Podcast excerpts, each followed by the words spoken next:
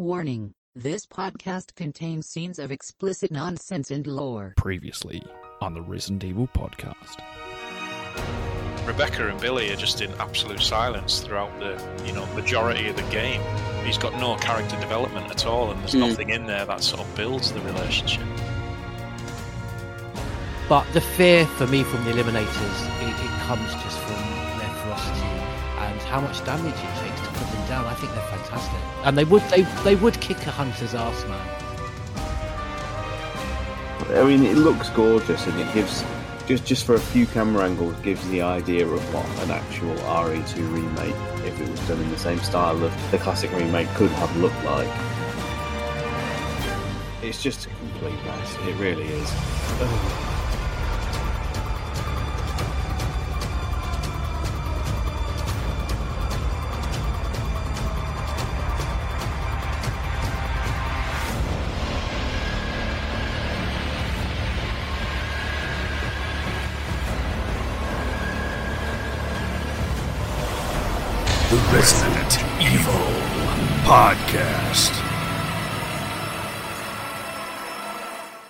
Hello and welcome to episode 85 of the Resident Evil podcast, where the rain in Spain mainly falls on Leon, and once again everyone has left for a marathon game of bingo. I'm Nick, better known as Neptune. Let's see who's joining us today. Investigating beaten cattle in Spain, it's the Batman. Good evening. He's wearing his Spanish hat, it's Stars Tyrant. Hola. And he's now known as a Ganado, it's Romby. Hello. Coming up today, we are of course looking at Resident Evil 4 Remake. It's our final preview before the game officially drops at the end of the month. The demo has been released, and we're going to be touching upon that in all its gory details. We'll also be looking at the latest news. There's been some big developments. Quick look at the site news, and of course, ending with another edition of Neptune's Biohazard Quiz. So let's start with the news.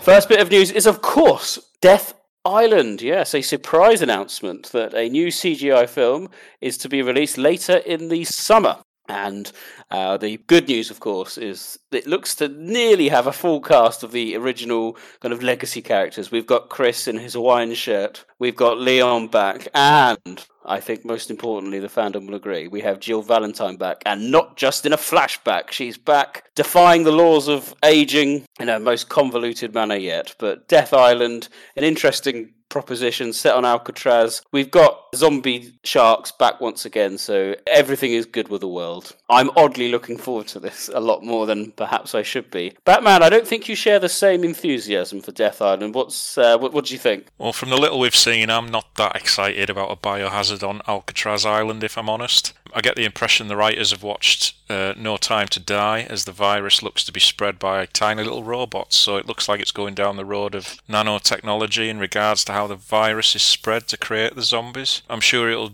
be just as crazy as Vendetta. I mean, I've I've asked Capcom for years to do direct sequels, but a sequel to Vendetta of all things is something I didn't really want. Um, the same with returning villains, but why out of all the surviving characters we've got did they have to go with Maria, who was mute, you know, completely uncharacterized and very underwhelming in the last film? So what's going to save this for me is obviously the legacy characters. I've always wanted to see how Leon and Jill would interact together, so that new piece of concept art, you know, really excites me. Hopefully she's not going to be sidelined too much. If this is her first mission back with the BSAA after six years, then hopefully she'll be front and centre in this. Obviously Chris and Jill interacting on screen for the first time since Resident Evil 5 is also going to be interesting. And even Chris and Leon's relationship I find quite interesting because it comes across in Vendetta, you know, Leon's sort of drunkenness aside, that they've, you know, they've got a bit of a, a rivalry going on there. So I'm looking forward to seeing how that develops further. Um, and obviously the hint of Rebecca's involvement too. So I'm sure it'll be a hot mess, but I'm hoping to be proved otherwise. I don't like Chris's Hawaiian shirt; it looks shit.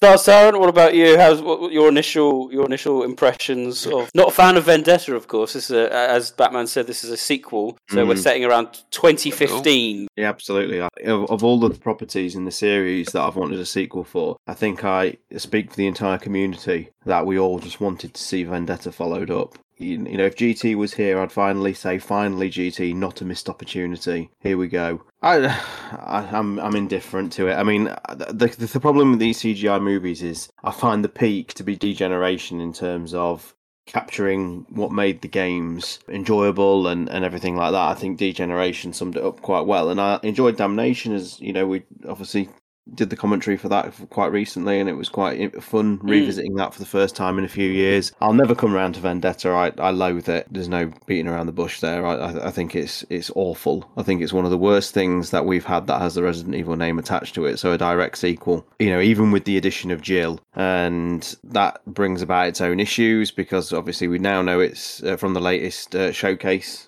or spotlight that it is Jill in present day in the images that we've seen, despite the fact that she has no chest scars or anything like that from the P30 device. She has exactly the same costume and hairstyle as she did in 1998, and she looks the same because she apparently doesn't age now. All that aside with Jill, and it's it's nonsense, but I'll allow it just for the, the sake that she's back. The image of her holding a hand with Leon, I hope they're not doing a Leon Chris Jill love triangle. I just really hope we're not going down that avenue because that would be so so piss poor. Oh, I didn't even think of that. You know, if they, if they try and imply there's some sort of romantic tension between Jill and Leon, and Chris gets narked and annoyed with it, I was just like, there's better ways you can create, as John says, like a rivalry between the two characters without having to use Jill as the hook and I just got a feeling that that's all she's going to amount to be in this this storyline. She's either going to be imprisoned in an Alcatraz jail cell for the entire movie, or she's going to be the, this nonsense the center of a love triangle. So yeah, mm. not hopeful at all. Even with the sharks, the sharks swimming lickers. Before we get aquatic lickers with tails. Uh, the official synopsis, so this is a broad outline. DSO agent Leon S. Kennedy is on a mission to rescue Dr. Antonio Taylor from kidnappers when a mysterious woman, we think probably Maria, thwarts his pursuit. Meanwhile, agent Chris Redfield is investigating a zombie outbreak in San Francisco, but the cause of the infection cannot be identified. The one thing the victims have in common is they've all visited Alcatraz. Following that clue, Chris and his team head to the island where a new horror awaits them. Now, we've had many, many games and other media projects with viruses on an island, and we've had many prisons in the Resident Evil series. Rob, what's your thoughts? Do you think that this is going to be distinct enough or too similar to perhaps other titles and media we've had in the past? No, I was just going to say, are they wanting the rock inspirations with the virus on Alcatraz? Yes.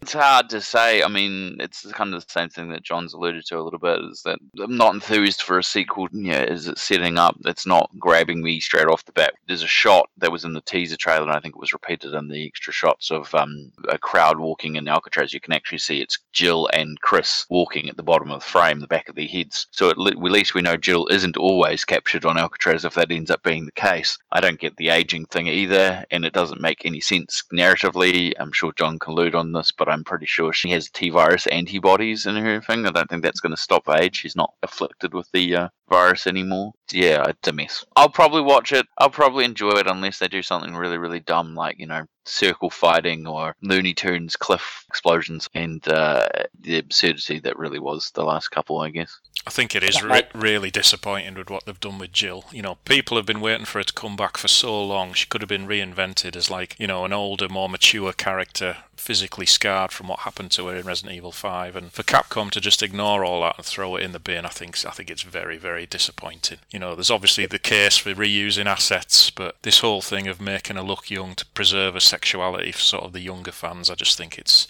it's very, very poor.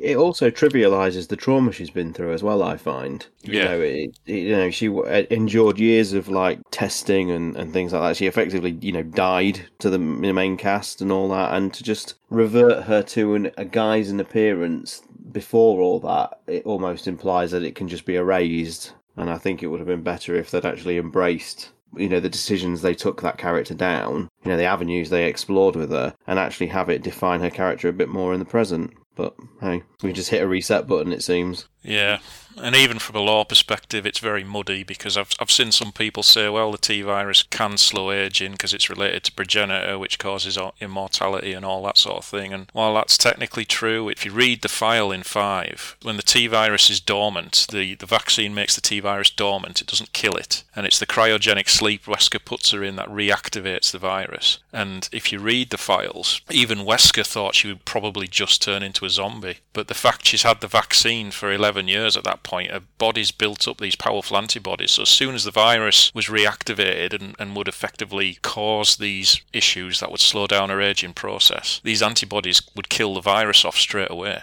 So the T virus was reactivated in it for a matter of days and then it was gone. It was eradicated completely. So I don't really understand how, you know, it can still be given her these beneficial effects six years down the line. It's it's very, very muddy and I don't expect the movie will go into it in any great detail. I think it's just going to be, yeah, the T virus has done it, deal with it, sort of thing.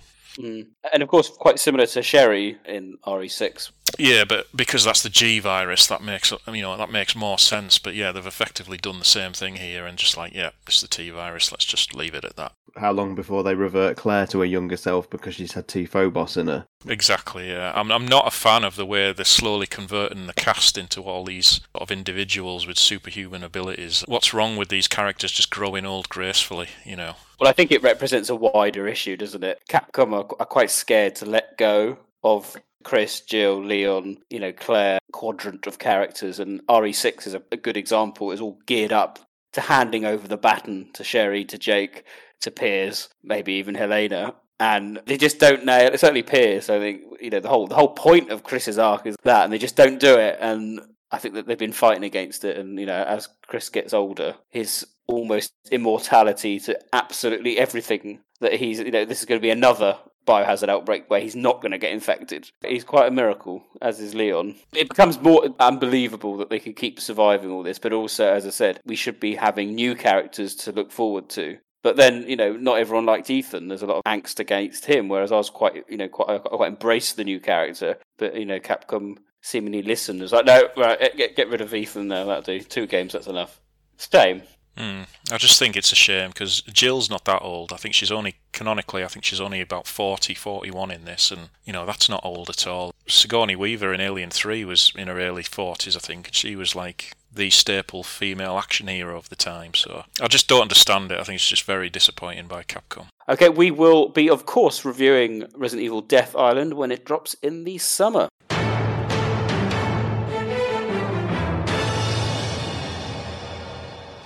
Next bit of news, we head into the world of virtual reality, and Resident Evil Village VR has been uh, released, or you know, Village has been updated with PSVR 2 compatibility. And thankfully, we have a member of the staff who has been able to play it. So we're going to be handing over to Sean. Sean, have you enjoyed playing Resident Evil Village in VR?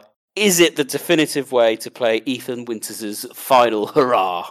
Absolutely, it builds on the foundation of what um they did with the, on the Quest 2 with Resident Evil 4 VR, um, but obviously with the grunt and the raw power that the PlayStation 5 offers, it basically gives you the same experience, but you know through the headset. This isn't the reduced, fuzzy experience that Resident Evil 7 was, with all like the depth of field issues that that version had, and the you know, sort of reduced graphical fidelity. This is pretty much the game as it exists, as you would see it on the TV, but except it's one inch from your eyeballs, and it's every bit as good as people would expect. It is definitive. It's just so much fun. All the gunplay and everything is just ridiculous. Uh, you can dual wield pistols now. You can fit a new bayonet weapon to your shotgun um, for extra stabbing and things like that. My only criticism, and it's so minor, it's not even really any fault of the game at all. It's the fact that we wasn't able to play it for the first time in VR because I did Beneviento's section this week. Oh right, how was that? It was fine, but the problem is because it's so heavily scripted, there was no scares. Whereas I think if the Mhm. first time I played that, I think I'd have been absolutely traumatized by that because I can't stress to you when you've got the headset on and certain parts of that house when you're in the basement and it's properly dark. And in the VR version, if people haven't seen, you don't automatically get the torch. You have to open your coat and physically remove the torch from your coat and turn it on. So if you don't even do that, it's so dark and it's so scary. But it's not scary because I know exactly what the script is to that section. I know every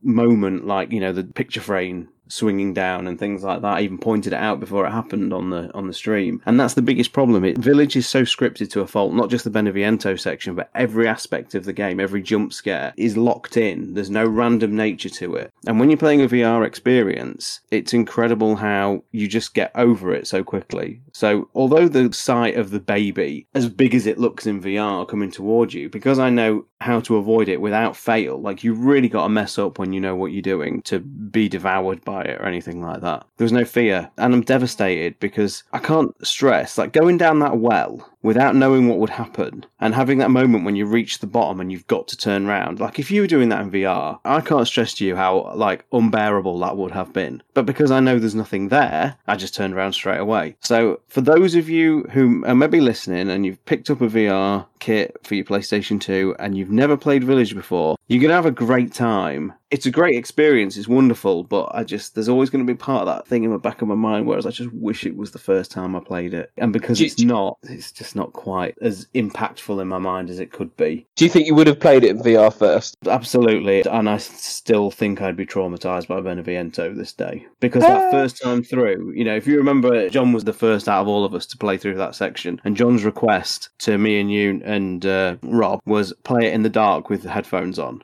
And he was absolutely right because it was terrifying. I've never known a sequence in the entire series that it's just such a one trick pony like that house. And it's Yeah. such a shame because it's such a memorable set piece. But when you know what to do, it's more of a chore to get through on repeat playthroughs more than anything. Does the DLC get covered by the VR as well? Is it only the No, main it's, game? it's just the main campaign, unfortunately. Uh, It's expensive. It's incredibly expensive. Obviously, the VR upgrade for Village is free, but the actual kit is expensive. It's not for everybody. It's not going to be a game changer for people. I think if you're not that bothered about VR, if you haven't got very good VRC legs, it won't do anything to convince you, should I say. But what I, I really do appreciate that Capcom's really pushing this stuff. I'm a bit of a VR enthusiast. I don't, I don't make any effort to hide that. And I'm very proud of the fact that one of the sort of leading IPs, one of the flagship IPs for VR, and giving you not a cut down experience, not a refit game that is tailored into it. It's, it's the full games. It's the full game of Resident Evil 7,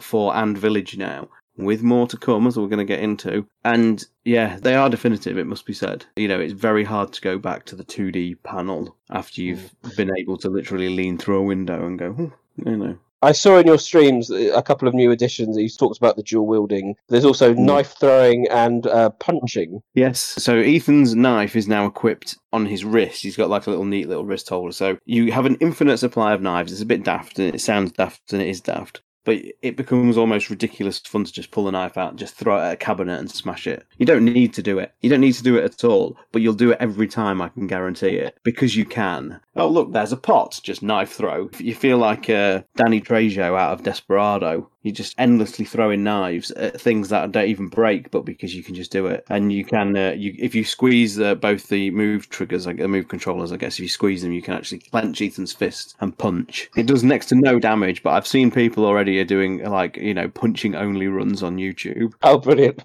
I was going to say I mm. saw people testing what they could and couldn't punch. Like in the starting bit, it was like can't punch the baby, can punch beside Yeah, the baby, but can't punch the baby, and stuff like that. And it's just One, like, one of the things I will say as well is because the visuals are they're so one to one to what the like you know the, the sit down standard experience is, which wasn't the case in you know RE7. It was very cut down because of obviously the photogrammetry and when you actually have like a character stood a foot away from your eyes, or as the illusion tricks your brain. I had a moment of uncanny valley with the old lady of all things. It wasn't anything exciting, but it was a moment where like I think there's a basic amount of ray tracing working, and her eyes looked real. And for the first time, I actually had a moment where, like, my brain started to believe that this was a real person. And it sounds strange, it sounds crazy, but when VR has that effect, when the illusion starts to completely overcome your mind, then as visuals get more and more impressive, there is going to be that moment where you, you're thinking, Jesus, this isn't far from actual reality. Because, you know, when the RE engine stuff works, it works really well. And you do get almost that photorealistic nature. Yeah, it's, it's scary times. Talking of VR, just announced, obviously, we're going to be speaking a bit more about the game itself, but Resident Evil 4 VR has been reconfirmed as being a focal point of the game. Not a lot of information has been given, but undoubtedly, Sean, you're excited about playing Resident Evil 4 Remake in VR. Yeah, big shoes to fill because the Quest version's pretty good, although the Quest version's very broken. The GameCube or, you know, the previous versions of Resident Evil 4 aren't really designed to have like moving and shooting and stuff, and as a result, the game is broken quite heavily because of it. So this will be a, a tailor made from the ground up experience. The only thing that's a bit vague is whether it is indeed the whole game or not, and, and the, the tweet and what it was saying, but it almost implies that it is the main campaign at least. Hmm. I get the feeling because, like, otherwise it's just going to be a bunch of mini games, like, don't know, shooting Mhm. gallery and, and those sort of things. And when you can see what they've managed to do with the village. But the irony is, there was that Game Informer thing, and they were talking about, like, the potential for first person, and they were like, no, it's going to be third person. But it's like, obviously, it has to be first person for the VR thing to work. So maybe they'll just go back through and retool the entire game like they did with Village for certain elements and abilities and It does make you wonder, doesn't it, whether they're going to, like with maybe RE9, launch with both options for players. Because Yeah. the, the, the third person mode for Village went down really well, and for the most part, it's a well put together, you know, little modification to the game. And it's obviously not quite perfect because it wasn't designed for it initially, but if they developed an RE game from the ground up to be both first and third person tailored to whatever people want, I think it's probably going to be the best of work both worlds for people. Mm. And then it will probably stick, if it does well, it'll stick forward going forward. So Mm. inadvertently, Dead Aim predicted this. yes, Trailblazer, as we talk about all the time. absolutely. Again, it's good though for what you say, Sean, about PSVR and the franchise being a bit of a trailblazer for the uh, you know for VR. You know, two games on it right off the bat. Yeah, I mean, it's very easy to criticize VR because the support for it in so many areas has been a bit lacking, even from Sony themselves. And they're, you know, they're the ones sort of offering not so much this time around, but last time around, a little an affordable option for a lot of people. And even then, the support wasn't as good as it should have been because a lot of the time these experiences are cut down, and they are, you know, even in the case of like the Horizon game that's just debuted with the PSVR two, it's not like a fully fledged Horizon game. It's more of a series of little mini games and experiences and whatnot. So to actually say you can play the entire main campaign of Village in full is a real boon. It really is. Mm. And sort of our franchise, isn't it? And it feels nice to be in Chris Redfield's eyes. You know, it's cool.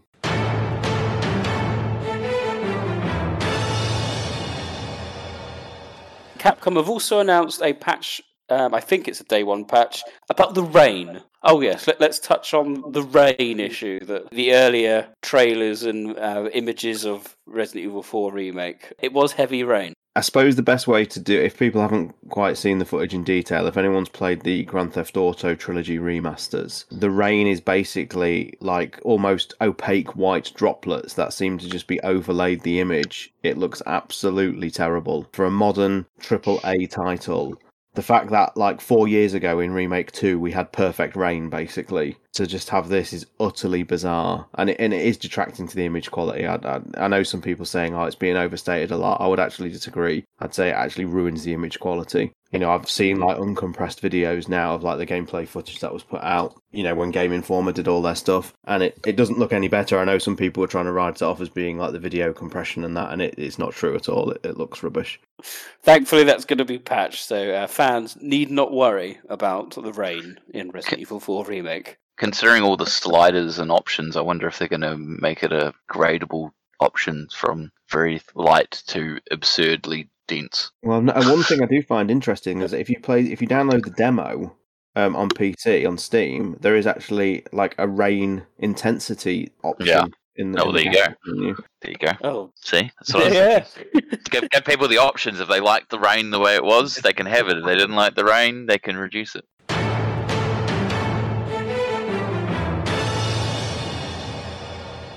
That is all the gaming news for now. We quickly turn to site news where we're going to give a big thanks to our new patrons, Tim Green, John Spencer, and We Are Legion. Thank you so much for your recent support. If anyone is interested in joining our Patreon, you can head over to uh, our Patreon page. You can find a link on the website. Just click on the community tab. There should be a link down the bottom, and then you can see what benefits it brings. But that does finish all our news. We now turn to our attention. Why you're here? Why you're listening? What were our thoughts on the demo of Resident Evil 4 Remake and our final preview thoughts?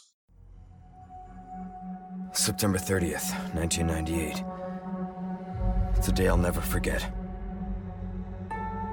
The cop inside me died that day. And that night, Raccoon City was wiped out, thanks to the bioweapons created by Umbrella. Somehow I made it out, but too many others weren't so lucky. I was asked later to join a top secret government program. Not that I had a choice. The training, punishing missions, nearly killed me. But at least I kept my mind off everything. If I could just forget what happened that night. Even for a second. This time, it can be different. It has to. So Resident Evil 4 Remake, the Chainsaw demo was recently dropped. We've all had the opportunity to play it, and boy, did it deliver on intensity. I think, regardless of what anyone thinks of the game, the intensity of this is second to none. So we're going to go through the demo, see what everyone thought, what the high points, low points, what clues can we get for the rest of the game, and uh, you know what can we look forward to perhaps in other areas, other regions of the game. There's so many other areas to explore. So I'm particularly hoping for a bit more stealth. So I'll, I'll come on to that. So stars, I think you're the first to play. You downloaded that as soon as the showcase was finished. You played on PlayStation 5, I believe, for this one. How was your experience? Well, remaking it. A remake we know how I feel on them, don't we? It's absolutely amazing. it's, I, it's it's one of those things that I hate to admit it, but like Capcom can do this in their sleep now. That you know, for all the like all the problems that people had with Remake Three, you know how it actually played was not one of the things that people leveled against it. You know, it was a fun experience, you know, with the dodging and everything like that. And this is just building on everything they've learned and crafted in uh, remake two and three. I think from a gameplay point of view, from a sort of presentation point of view, like this is probably going to be game of the year unless they really drop the ball hard in you know in the game itself. Obviously, we've only got the demo to analyze here, but I can't deny it. Like I can just play it over and over again. It's so much fun. The combat is is wonderful. The the new parrying mechanic. Obviously, I'm fairly big Soul series fan, and you know parrying is a big part of you know a lot of the uh, FromSoftware games like Sekiro and that and it just brings me so much joy to just nail like consecutive parries do all like the melee finishes and everything like that it, it's just wonderful fun as a remake I, I still have that issue like does it really need to exist? But it's here so there's no point complaining about it anymore. I, I, I quite liked how reimagined the the opening section is. It's sort of different but still quite comfortably recognizable and then when you get to the village, a sort of strange thing happens where it kind of defaults to being a remaster in the way that we've seen, like Metroid Prime's just been remastered. Uh, the way Demon Souls was on the PlayStation 5. It's the same areas, it's the same layout, but they've had some slight things bolted onto it and it's been, you know, visually overhauled to look as you would expect a modern game to look. So it's a nice kind of hybrid at the minute from what we've seen. And I just will just issue some form of apology to our listeners because I was rightfully called out for this um, on our Discord not so long ago. And I did have to sort of say touche a little bit. And, you know, because we've been quite notorious on the podcast for sort of criticizing Remake 2 and 3 quite heavily for unnecessarily changing things and, you know, reimagining aspects of it that didn't necessarily need it and changing locations and whatnot. And here we have a remake that is more in line in many ways with what the original remake was to the first Resident Evil, in that it's extremely faithful, almost to a fault when you look at like the village layout and everything like that. And there we were on another episode going, well, well who is this made for? You know, what's the point in doing it if they're just going to keep it the same? And to that, I apologise. Yeah, it's a, it's a fine point. We can't rip two remakes apart for changing things, and then when this one comes along and keeps it faithful, we go, whoa, whoa. So uh, yeah, I do apologise. But now, in terms of just analysing the Chainsaw demo, I think it's just going to be a wonderful gameplay experience. I, I think it's going to be. It, it's just so strong. Capcom is so good at this now. Robbie, similar thoughts? Sean's already stolen my point. I was going to make that exactly that. We, the, the, fact that we'll quite often sit here and moan about the remakes, and you can't have it both ways. We can't just um, say, you know, oh, you know, we're not happy with these changes, but you know, then expect that the four remake is going to be wanting to be different. I mean, if you guys end up with a giant robot Salazar, oh, you're going to have to deal with it, unfortunately, because you know it's trying to be faithful. So, from a demo perspective, when I first played it, I was like, you know what, this is comfortable. I wasn't anything more or less I was expecting. It was a version of Resident Evil 4 and it had improvements and it, and it felt like that. And it wasn't until I started playing it more and more I think the most sensible thing they think they did with this demo was making sure it had no time limit, no one shot demo concept, because this, much like the main game, is built around the idea of um, replayability for just trying different things. And um, if they had restricted this demo, it wouldn't have worked the same way. So I've already been seeing videos of people like just expertly dodging, parrying, like just fighting back, like effortlessly and without damage pretty much every enemy. It's pretty impressive when you see it working in a fluid state, and I think a lot of people will get to that ability the more that they play the game.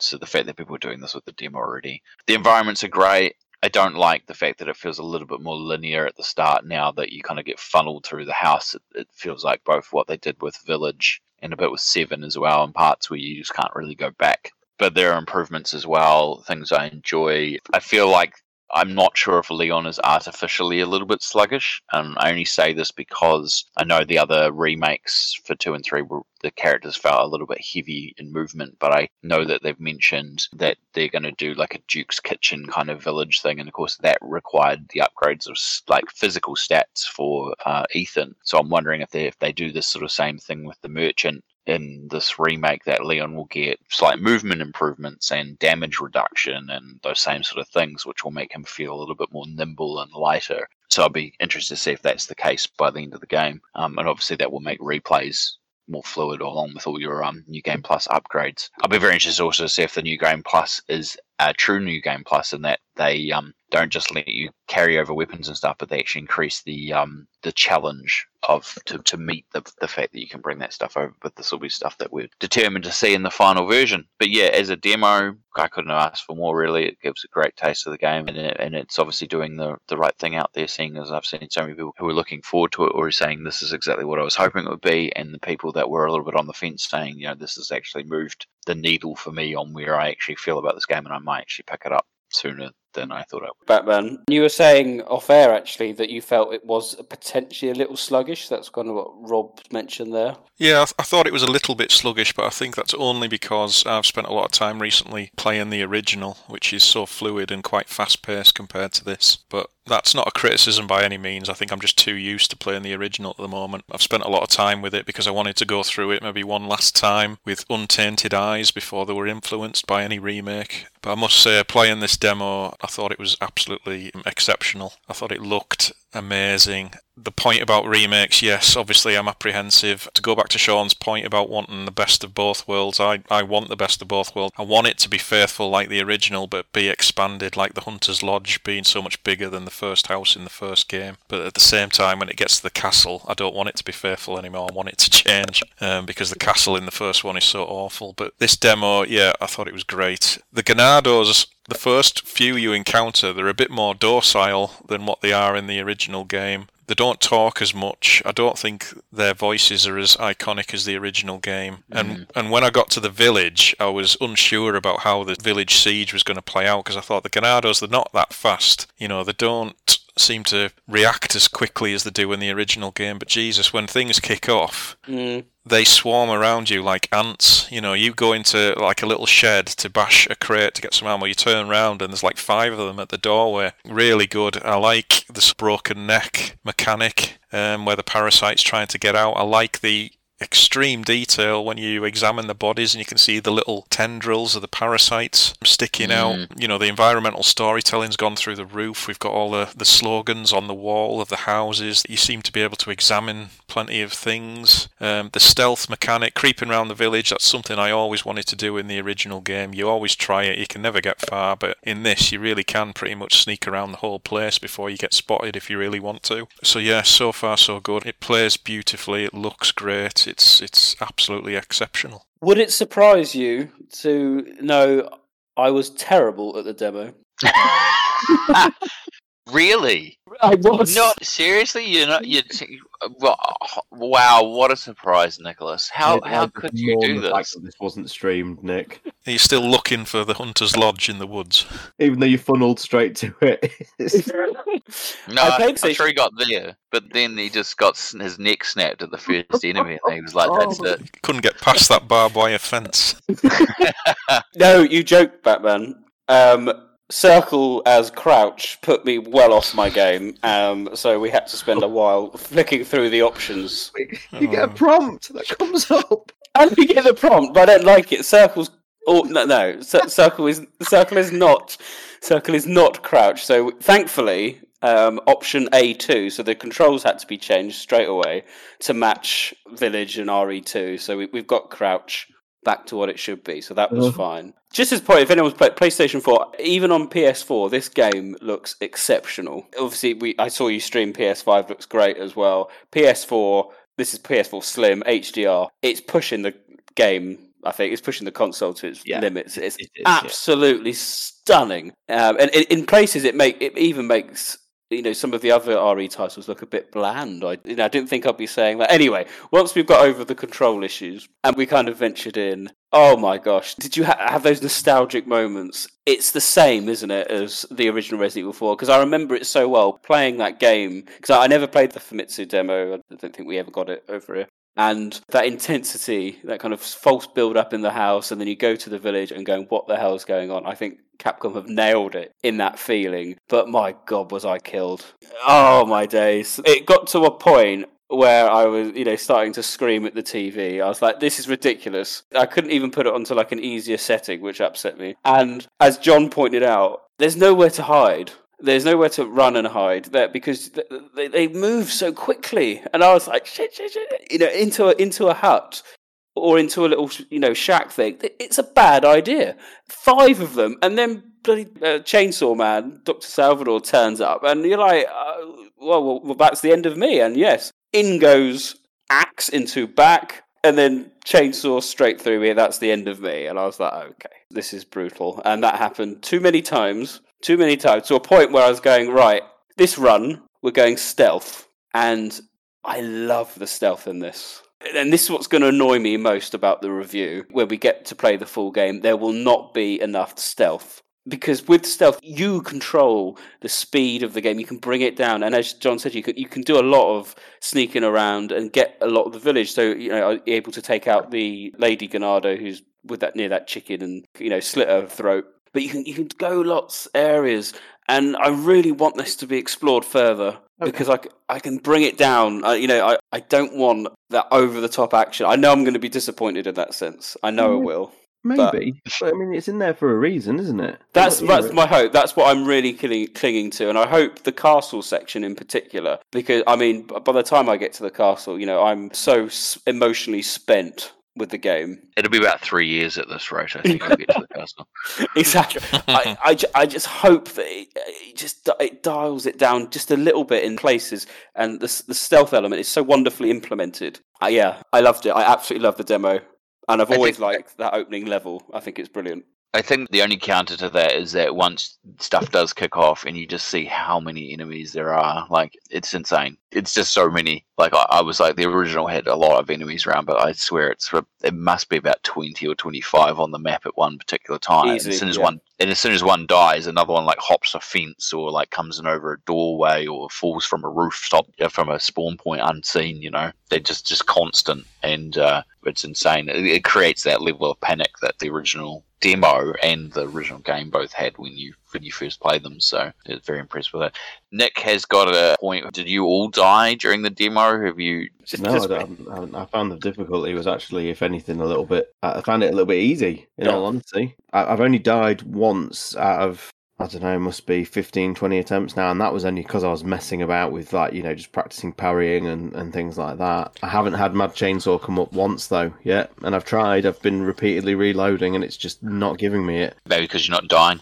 Do you want to do you want to expand on what Mad Chainsaw? is? Not everyone may not have seen that. Okay, so there is a random chance. There is some criteria to it. Uh, Kat was saying on a stream the other night, although they won't divulge what that is, obviously. But at some point, you will get a prompt when you hit main game from the menu, and you will get invited to try Mad Chainsaw mode. And if you select yes, then it loads the game up. You have one life. If you die, you get kicked back to the title screen. And it's basically just like a super hardcore version of the demo uh, with features they say are not going to be in the main game. So it's like an exclusive mode for this. I'm sure it's just a well curated demo from pieces from harder difficulties. Mm, I'm I was going to say, Yeah. yeah. The biggest sort of changes there's more enemies, they're a little bit more ferocious, and you get Super Salvador, who has an entirely different head mask and a different chainsaw, and he's fast. He's like pretty much sprinting after you now. I've not had it, I've only watched videos of it on YouTube. and up until the TMP got discovered like this morning on the day of recording um, was actually quite a challenging demo to get through. I don't know whether the, the, the TMP seems to have leveled the playing field a little bit now Mm, definitely.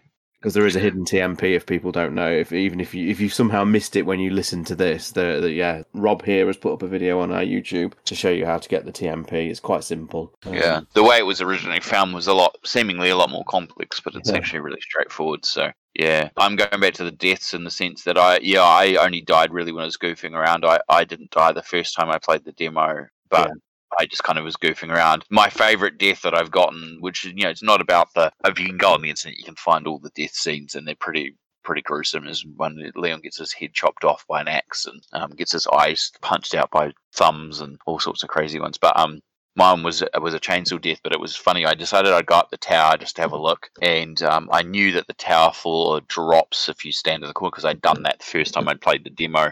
And um, but I knew that if you stood on the other side, it wouldn't. But of course, then all the enemies started flooding up the ladder, and I was trying to shoot as many as them could down the ladder or at the top when they got up to the top. And eventually, too many of them arrived, and we all crashed through the floor. And I landed on what must have been about another ten enemies, including Mr. Chainsaw, who then proceeded to immediately hit me and all the enemies, killing them and killing me in one massive blow. It was hilarious, and I wish I'd saved the video. It was so good. So yeah, I'm I'm looking forward to those um kind of funny, unexpected events that kind of happen in this sort of game that has happened in the original and will probably happen a lot in this remake. When I streamed the demo the first night it came out, there was a moment where I, I, I noticed like some of the Ganados were like not having arms and heads and I was thinking, well I'm not I'm not even shooting them and someone actually pointed out who was watching that it's actually uh, the chainsaw Mhm. Literally just lopping off legs and heads and things and it, it's just incredible incredible detail It's good how he chops the uh, wooden structures down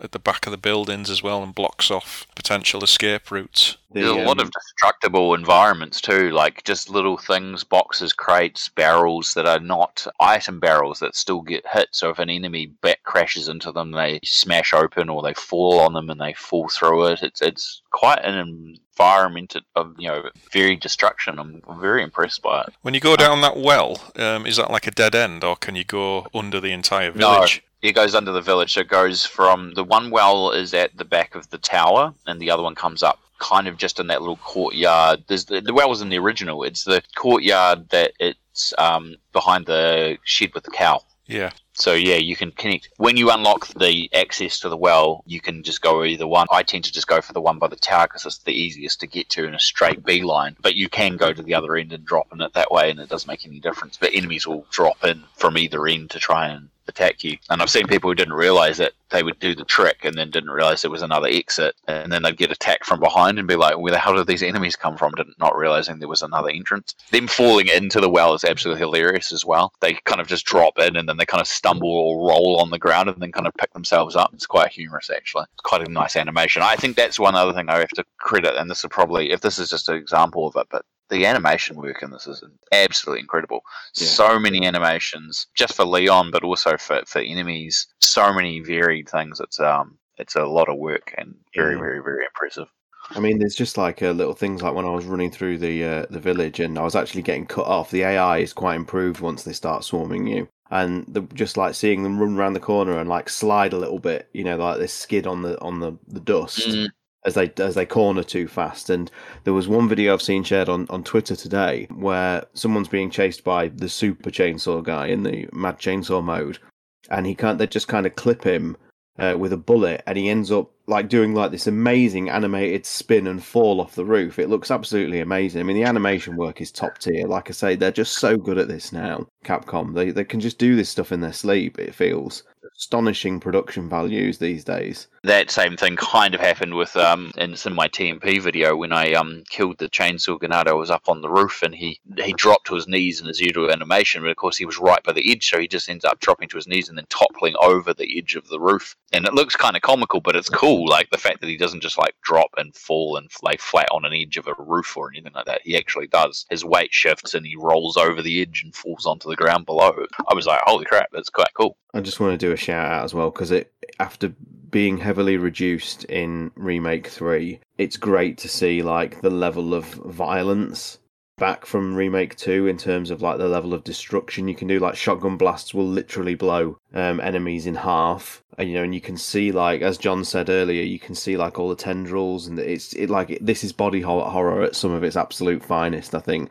There's something really super creepy and icky about seeing these little tendrils emerging out of people's eyes and it's just it's super gross. It also adds that extra combat thing because you've got the ability sometimes if you knife someone or um, you, you can parry someone's physical attack and you'll cut an arm off, you know, or if you do the sometimes you do the melee attack and Leon does the uh, suplex, it snaps their neck, but the enemy doesn't die. They get up with their head stuck out sideways like the first enemy is like, and they've got tendrils and stuff like coming out of their head. It's oh, it's absolutely creepy. Yeah, I look forward to seeing all the later Ganado variants with all the the It's burst gonna be one. insane. Should be quite Yeah. yeah. it should be quite interesting. If this is anything to go by, and the other creatures too, like just there's gonna be some pretty messed up crap. We've seen a bit with the new trailer, that trailer three, which is a bit, bit old now, haven't we? But um, th- there's lots to that Hmm. revealed quite a lot, didn't it, about what we can expect. So it seems quite. Fa- it does generally seem quite faithful to to the original. I think what helps is, is it's such a long game that you can get away with not revealing too much, and I'm just worried that Capcom will Capcom and put out a final trailer before the game, which just reveals far too much as per usual. who was um, slightly taken aback by the masterful change that the Ganados actually stop attacking before the cutscene. Yeah, that was Mm. really good. That was really cool. Really like that. Such a simple change, but it has such an impact that you the bells start and then they stop, and you Yeah. you can still attack them. Yeah. You're still in mid attack, and I was kicking a guy at the time it happened the first time, and I was like, "Hang on, wait, what?" Yeah, really good. It's those little things that they can do which keep it fresh for people who you know know the classic game like the back of their hand, and but it, That it doesn't makes- fundamentally change anything at the same time. Yeah. yeah, and that's why this entire project feels a lot more in line with remake one than the other two because it's essentially the same experience but just slightly modified and changed and inverted in clever ways. Yeah, like the two cops at the start. They're the ones who go to the house and or go for to take a leak in the woods, and Leon sits in the car worried about parking tickets. It's a nice change. I'm guessing that scene will be expanded because obviously they've dropped that bit out and just get the little text dialogue. But yeah, it was a nice change. I tried seeing if you could shoot the guy that lights the other one on fire because you can obviously run straight into the village as well now before he's even lit on fire. But the guy just focuses solely on his job of putting that torch on that bonfire. He will not be stopped. It, it's quite harrowing that moment actually. Yeah, the oh, scream, the sound, the screams, yeah, the sound of it is. Oh. And the poor cow as well. Oh, God.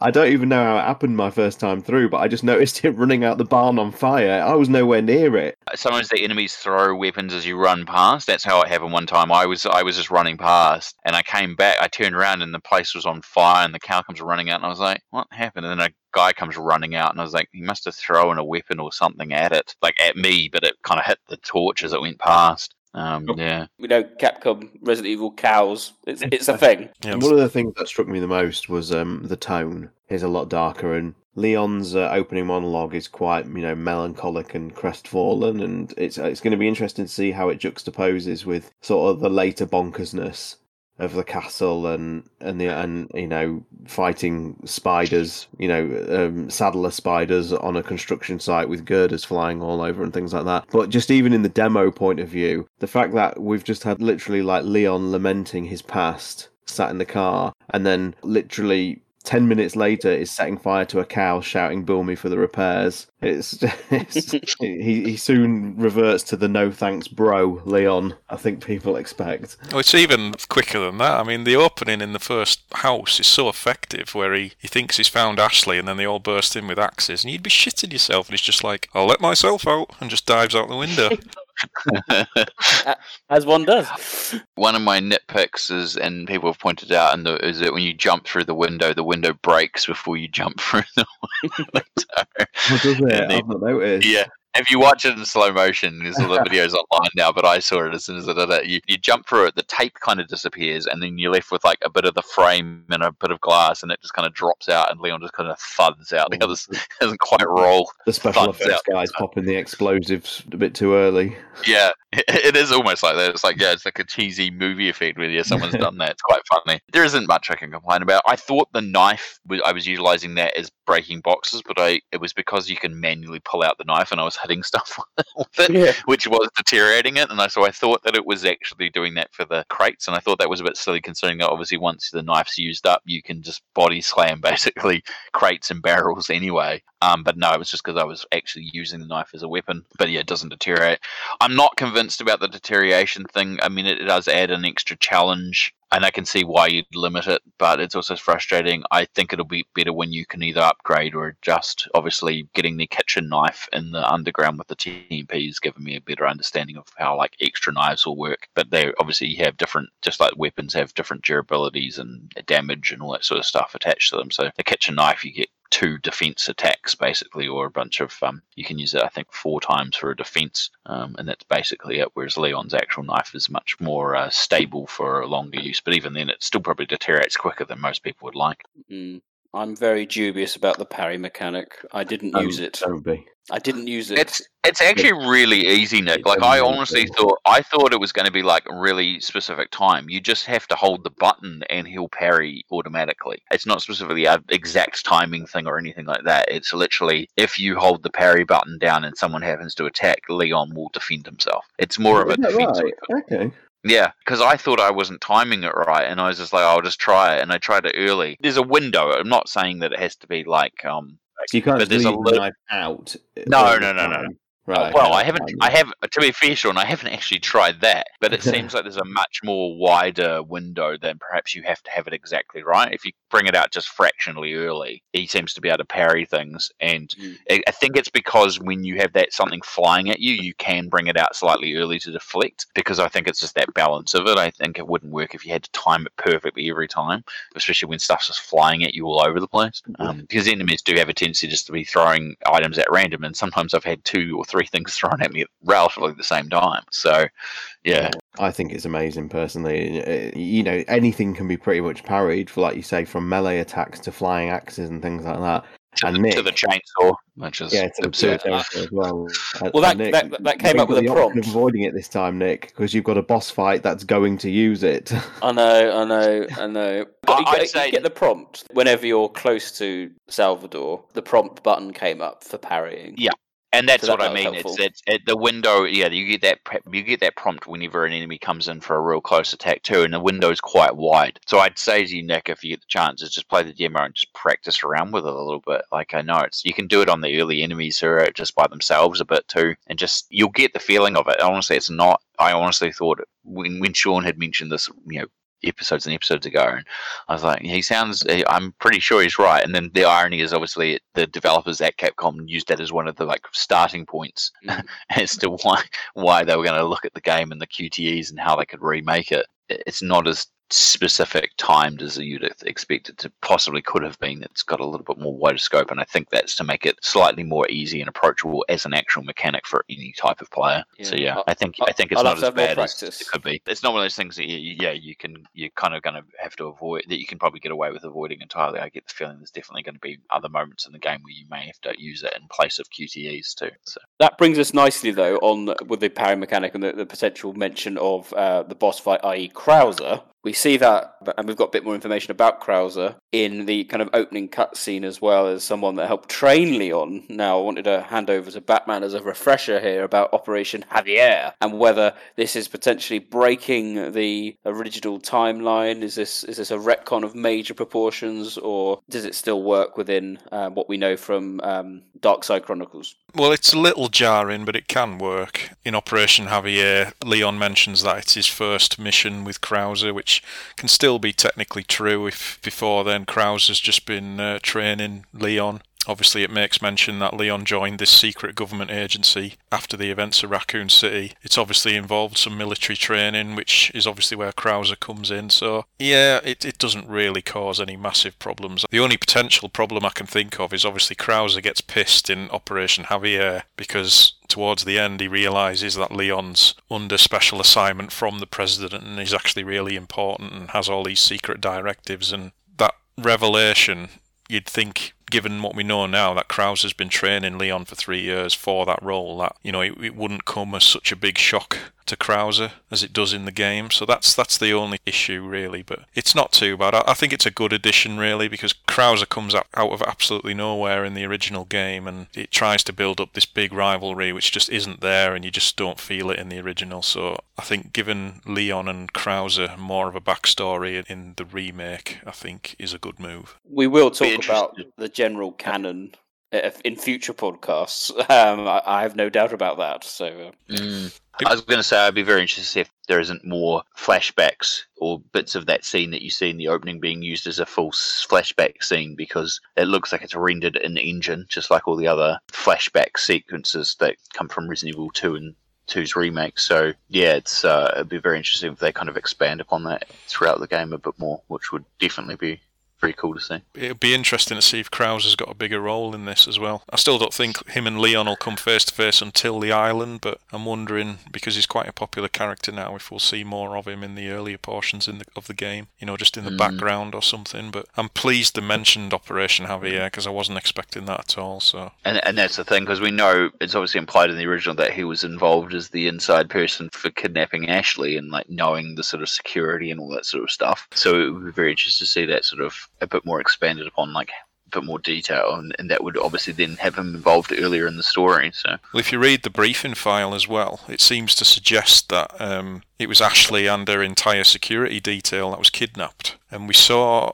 I can't remember now if the last trailer was it Ashley or was it another woman that was. it's another woman. Well, we think Yeah. it's another woman who's Ashley like, like it's just she had a double or a body double in case of being that was a decoy or something. Yeah, so I'm now wondering if this woman was maybe part of Ashley's security team. I even thought that the when you get to the village gate and you see the heads on spikes, I thought, oh, I wonder if they were part of Ashley's security detail as well. But I think they're just random bodies. But yeah, be interesting if there was, uh, you know, if there's potentially some other NPC characters that have been kidnapped as well. I think that would add a nice element to the story. people were pointing out that, that those heads on the gate one of them falls down when you open the gate is very reminiscent of the uh, cut head from the Resident Evil 2 licker scene that was removed with the head falling down onto the ground, the policeman's head Ah, right. And the OG. Thought that was a nice, nice little connection if that is the thought, but I'm sure it was just we wanted to put a animated head here to, to fall down. Are we expecting any? I mean, we talk about the expansion of the game. As I said, we've kind of got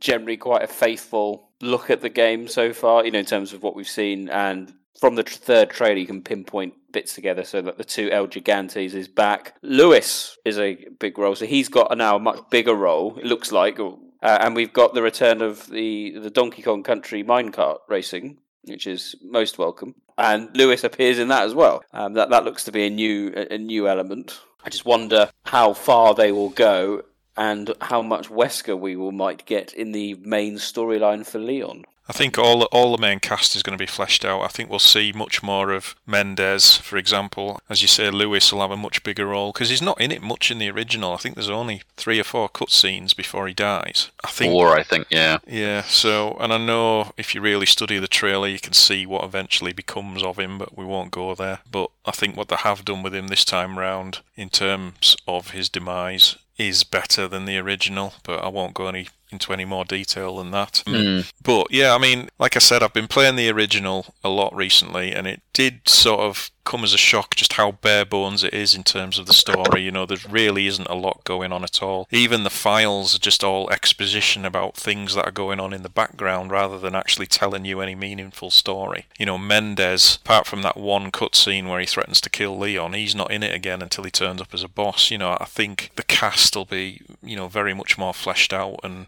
they'll all have a lot more characterization to them this time around. Actually, especially, I'm very much looking forward to seeing her role expanded. Uh, we've seen some clips of her uh, skulking around, um, and she looks a, a little bit more mature, a little less shrilly. if you know what I mean? And Yeah, I think she looks great, to be honest.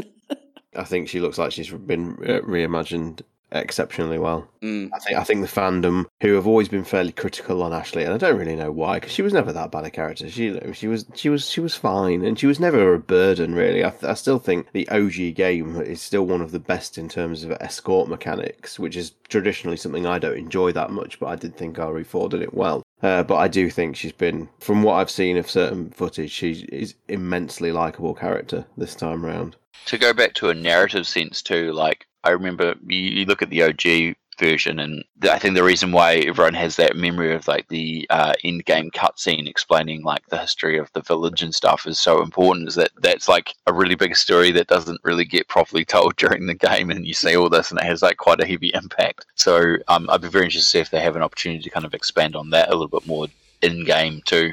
That would be quite cool, and I think some of this, um, these things we're seeing on the walls and stuff during the demo might, and the visual storytelling might lead itself to a little bit more of that as well. Yeah, it'd be nice to have proper files as well with like villagers talking about, you know, Lord Saddler coming to the village and, you know, explaining the general downfall. Because, like you say, other than that, those ending storyboards, you don't get anything in the original game. All the files in the original game are all about, like, oh, uh, the American agent's still alive, we'll deploy a load of Ganados Mhm. this way or put El Gigante another way. You know, they're not really telling us any background story. So I'm hoping that the files in this will be massively expanded, and obviously that there'll be a lot more of them as well. The scraps of the intro that we've had so far, and I know, and I must note that I know it's not the complete intro um, in the demo, but we managed to get through the the narration part at least with no mention of stock prices crashing. So well done. Mm, no umbrella so far. well, Umbrella Umbrella gets mentioned, but they get mentioned as the makers of the weaponry that, and there's the Umbrella logo as far as like bits of the Resident Evil 2 flashback show. But it's um yeah definitely not stock prices and the downfall of the company. I honestly think it's telling. You know, I, I honestly think they might not mention it. Not to say that it's still not happened canonically, but I, I just think they might not put themselves in a corner and just they might not go there at all. And uh, expanding on that, I've, really, I've got a funny feeling that Wesker's not going to be in this. You know, that- Really? I've got nothing to support that other than a gut feeling, but it's just the way these remakes have just completely treated him like he doesn't exist. Yeah. Wouldn't surprise me at all if, if references to Wesker in this game are removed and just left ambiguous. You know, like the, the way we hear Ada speaking to that crackly voice in Resident Evil 2. It's probably going to be something like that again. Obviously, our hope is there, but I've just got a sinking feeling that he's just going to be mysteriously missing once again. What I find interesting, and I, I may be reading the intro wrong, but like during Leon's lament of the events of Raccoon City, and he talks about the things he lost that day or whatever, doesn't he? And in the background, during like the images of like the the remake two that you see flash, one of them is Ada. So I wonder if this will actually fix one of the biggest issues that I I had with OG4 was that I remember being so disappointed that when Leon and Ada get their first reunion, I remember being devastated from a storytelling point of view that Leon is already aware of her being alive because I was really hoping that moment would land, you know, in a kind of an emotional, dramatic sense. And just for him to just turn around and go, huh, it's you, Ada, or, you know, whatever he says. And if they manage to do well, I mean, uh, it's going to change lore, I guess, but I just think from a dramatic point of view, it would be far more satisfying seeing Leon's reaction to her being alive the first time in this game. I always felt like it was such a cheap cop out that he just went, Ada, so it's true you're working with Wesker, and it's like that's it. Hmm. All the all the promise that we had of like these two characters being reunited after one of them apparently Yeah. died, and he already I- knows about it.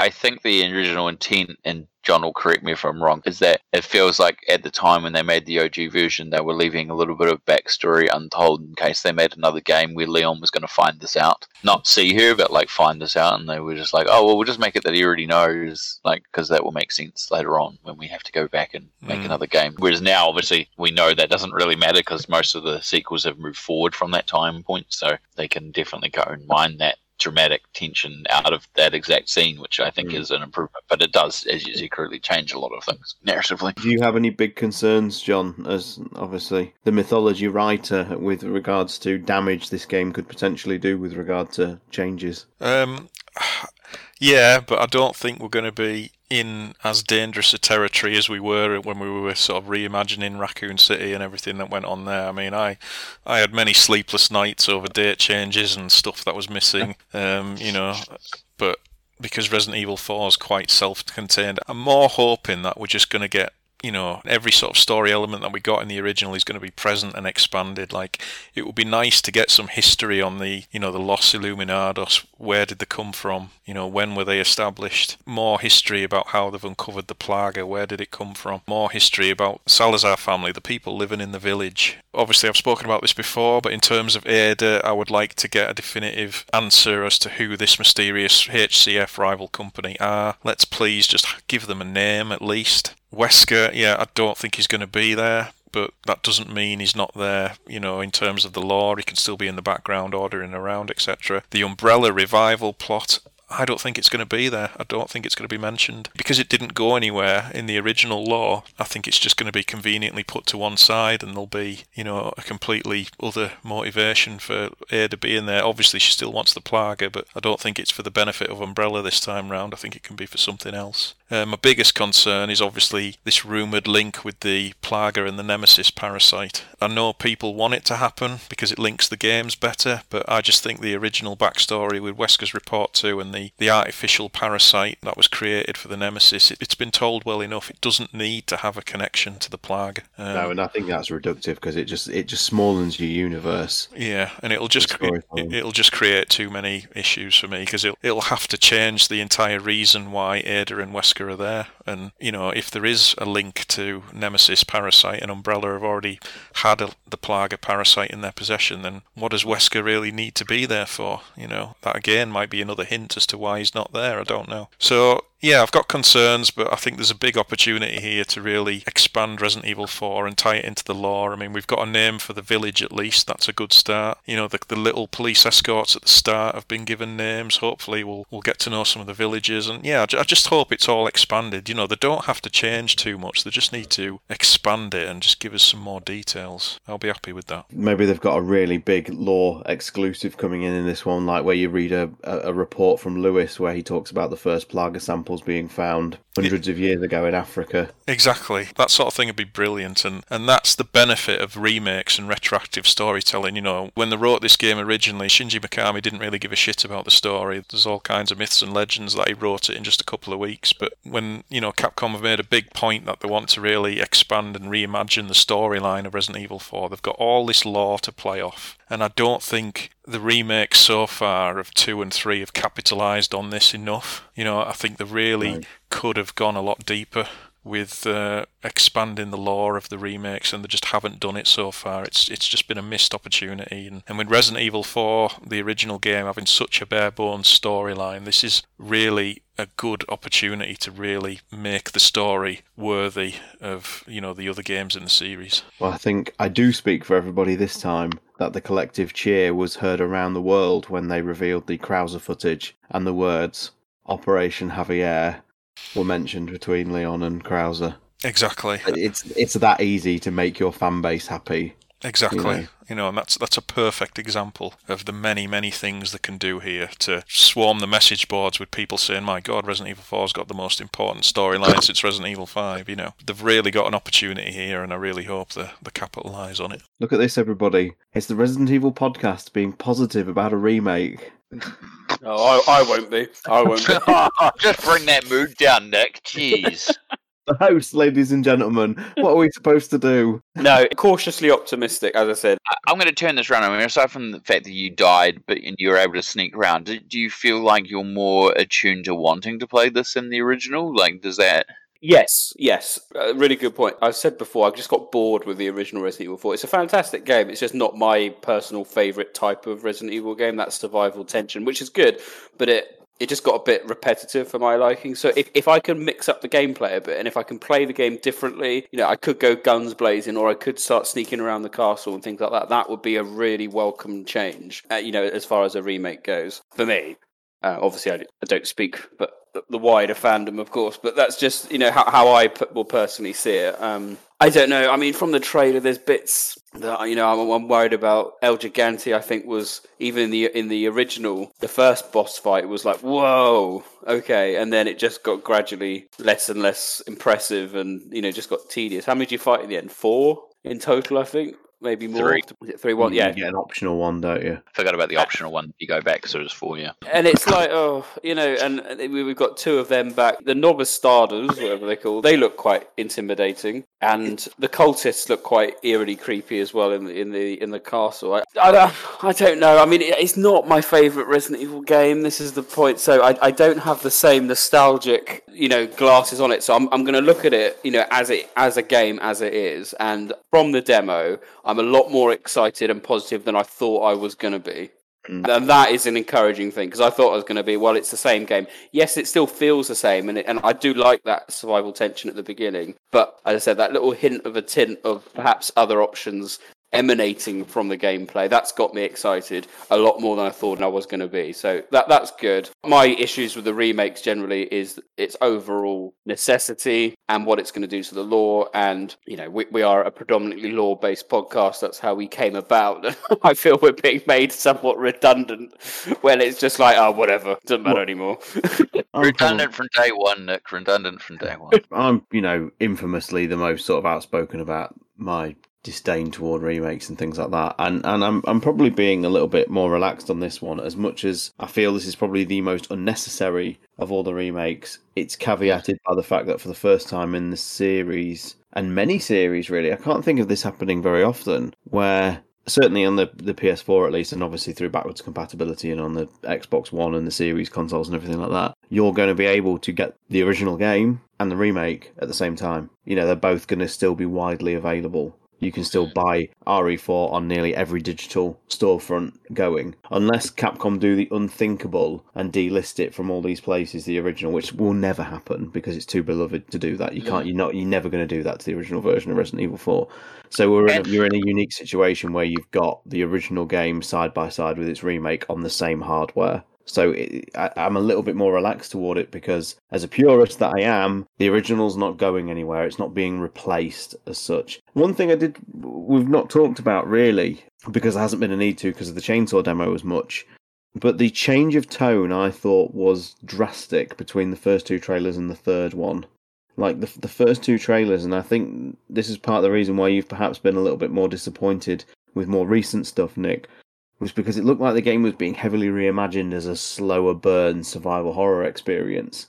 And then the third hmm. trailer comes out and it just blows it all open by everything you've seen before. Big castle set pieces, cannons Yeah. firing, two El Gigantes, massive minecart Indiana Jones Temple of Doom sections, and it's amazing how much the tone changed between the first two trailers and the third one. Yeah, absolutely. It was probably a misplaced hope that we were basically getting a redone version of 3.5. That was never going to happen.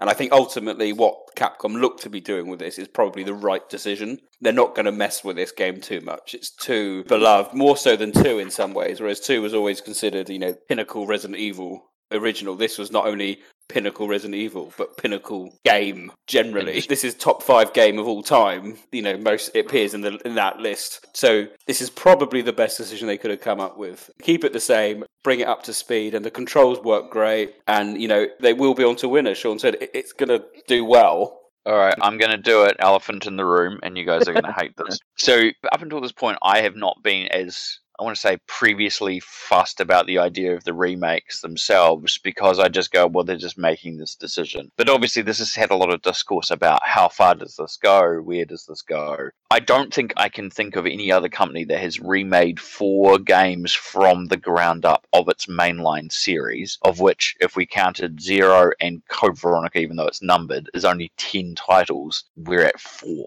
So we're almost half of the entire series being remade you've obviously all seen the clamoring for remake Code Veronica, remake five. You know, like when is enough enough? When do we get Resident Evil nine and ten and you know spin-offs more than we get more remakes? Because the problem I can foresee with this is that that demo is damn good, and I'm enamored with the gameplay, and I'm like, yeah, I can. I'm definitely on board to play this. But the problem is, it's that means it's probably going to sell well. And what message does that send to Capcom? More remakes. It oh, doesn't Oh, remake say re- remake five's happening. I'm sure.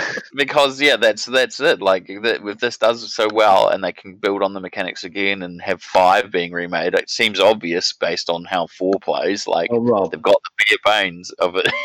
I mean, out of the four of us recording this episode, Rob, like you're the one that's the most you know, sort of au fait with the sales figures and things like that. I don't know whether it's too outlandish to sort of say that I think this is going to do gangbusters for Capcom. Like, I actually think this could be an easy contender for being their most successful game ever because it's coming off the back of a big legacy. The demo is giving people what they want. The buzz is so positive, it's ridiculous. I mean, surely Mm. this is this this is the one, isn't it? This is going to be seven. I think is still on paper the most successful Resident Evil game ever, but it's going to be superseded by Remake Two soon. This must surely do better money than Remake Two I would agree. in, in probably half the time. Yeah, definitely. It helps it's on PS4 as well because you've got a Absolutely, it's a huge, big huge established base, and from experience, you know it runs remarkably well. There was no lag, there was no you know stutter, eh. frame rate drops. It worked fine. And, and all those people that buy the PS4 version are going to get a PS5 version if they upgrade for free if they want to play it again later on too. Which is, Yeah.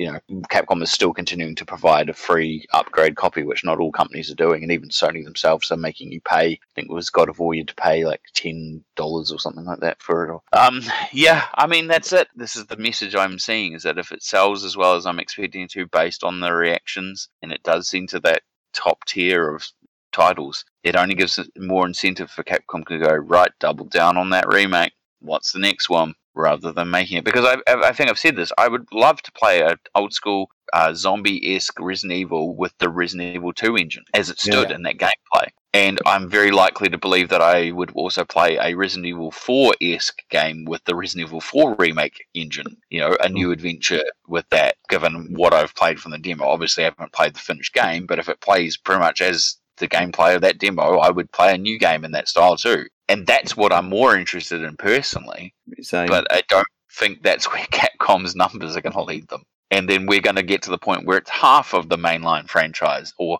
more than half of the mainline franchise. And I know there are companies that have remastered four or five games, um, quite often in collections and stuff, but those are just general remasters. It's not building a new version of the game from the ground up. It's not like Resident Evil 1 remake, 2, 3 remakes, and now 4, where they've taken the core concept of it and built an entire new game around a new engine. These are usually taking bits of old engine and just putting new textures on, fixing a few things, re up-resing stuff. There is no company I think has ever done it to this degree, and to, and successfully as much as Capcom has done with this franchise. Um, which are all more incentives for them to do more of it. Like that's it. I mean, three was a bit of a blip. It obviously hasn't sold as well critically, but I think Capcom learned its lesson because a lot of that seemed a bit more outsourced, and the planning wasn't as stringent, I want to say, as two and four seem to be, as far as like the internal team knowing exactly what they wanted to do with it. But people still probably wouldn't say it's a bad remake as a game. Like it's just not as faithful or as successful as the other remakes. So again, this is all incentive for Capcom developers to keep going. Well, what else can we touch? But it's at risk too. It's a risk reward thing too. So Do you think if they did do Remake 5, that it would be outsourced in the same way Resident Evil 3 was? Because it's not as much of a beloved title and that they've already created sort of all the assets and the animations for the Ganado that they can just copy and paste for the Majini, etc. I think it's had three been as successful, and then that would probably would be. But I think they're a bit gun shy now, considering if the reports are true. I know we're only going off what are assumed reports that internally too much of it was outsourced and that they weren't happy with the end result. But I mean, you can still outsource. Most of these games still have outsourcing partners. Mm. That's just the truth of AAA gaming these days. They send them,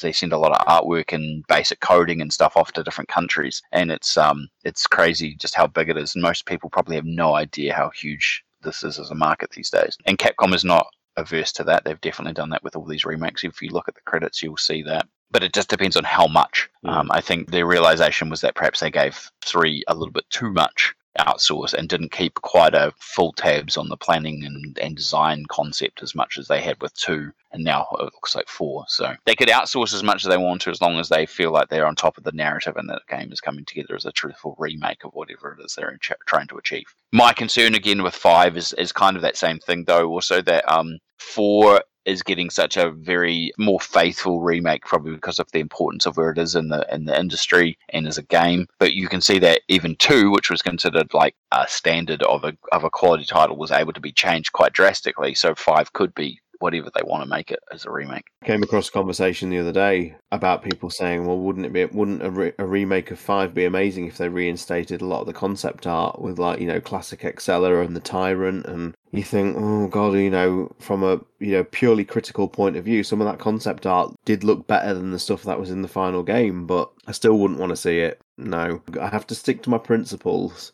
The funny thing is, as well, when Resident Evil 5 first came out, it was criticised because it, it was essentially like a remake of 4. You know, it was too similar. Mhm. People had waited so long for it to come, and they were like, well, this is just Resident Evil 4 in HD. And that was part of its production design problems that the producer was working on. It was just like, well, how the hell do we top four? Like, you know. Yeah. And same with six again afterwards. How do we reinvent the wheel? And you know, we know how six turned out. So it's very, very interesting. I mean, five. The thing is, as well, that doesn't mean that there isn't ideas in these games that they could turn into new ones. Like one of the most infamous things about five was well, two things actually. Was one was that the original concept had to do with light, the daytime, and you know that original um, trailer was really about like light and shadow and and so forth and sunshine which was a very different take on horror that perhaps the series hadn't done up until that point. So there's definitely an opportunity to do something interesting with that. Um, and secondly was just the way that when the game was supposed to be i think single player or was more single player focused it had a lot more to do with the idea of you know hordes of enemies and they were ramping up the four thing into quite a huge numbers. And you see that in the original trailers as well with them you know the enemies working together to pull a bus over and all that sort of stuff that all got cut because they went with a different direction but there's definitely an opportunity now with the power of the engines they've got that they could go back to those original design concepts and kind of definitely add those either into a remake even with co-op or a new game concept so yeah it'd be very interesting to see but that doesn't necessarily mean i'm jumping up and down you know, right now going, oh, I would definitely want a five remake. If I had to pick a remake I wanted, I'd be on board the Code Veronica bandwagon because I think there's a ripe opportunity to tell that story with a with an entire new gameplay style. But Survivor. I was about to say the same. Survivor. Survivor's story is dark, but it's not big. It's not a big story. I'd love to see Survivor too, but it wouldn't sell very well. It, Oh, wouldn't. Oh, Osmo's when I say let me, let me yeah, wouldn't sell. That's it. And and when I say sorry, I'd love to see Survivor two is not. I want to see Survivor two being remade. I want to I want to see Survivor as well. But There's a Resident Evil podcast always with the hot takes. Survivor 2 Yeah. remake coming at you soon. yeah, I think Survivor would be very interesting. But the only other way I would like to see remakes is literally if they're going to go down this path of referencing stuff from Umbrella and Darkside Chronicles canon. There's always a chance that you could turn the remake engine and make like Tales of Resident Evil. You know, like these events that were important, and you could have Survivor. You could have some of the stuff that's in the Chronicles games fleshed out into a new remake styled Mm, game. yeah. I'd be happy with that as a spin-off, like more than more remakes, more core title remakes, I mean, um, because it means that you can bring those narratives back in. I almost would then dare say that you could definitely separate the OG storylines from the remake storylines at that point. That you have a narrative that if you follow the original line of thought with the original games and Outbreak and all that, that's one narrative, and if you follow the remakes as a remake line, then that's a completely different narrative, but it's still got its own versions of events. Uh, you know, could be possible, but that's an extremist thought to, to take, especially for here.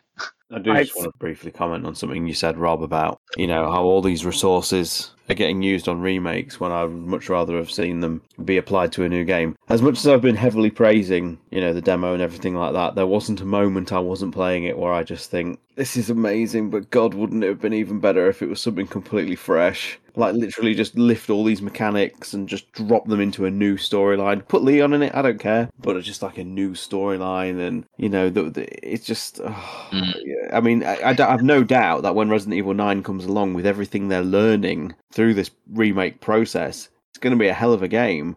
But Mhm. it's incredible, like all the people who said Village is existing to inform the RE4 remake, and I feel there's very little DNA between them other than setting, to be honest.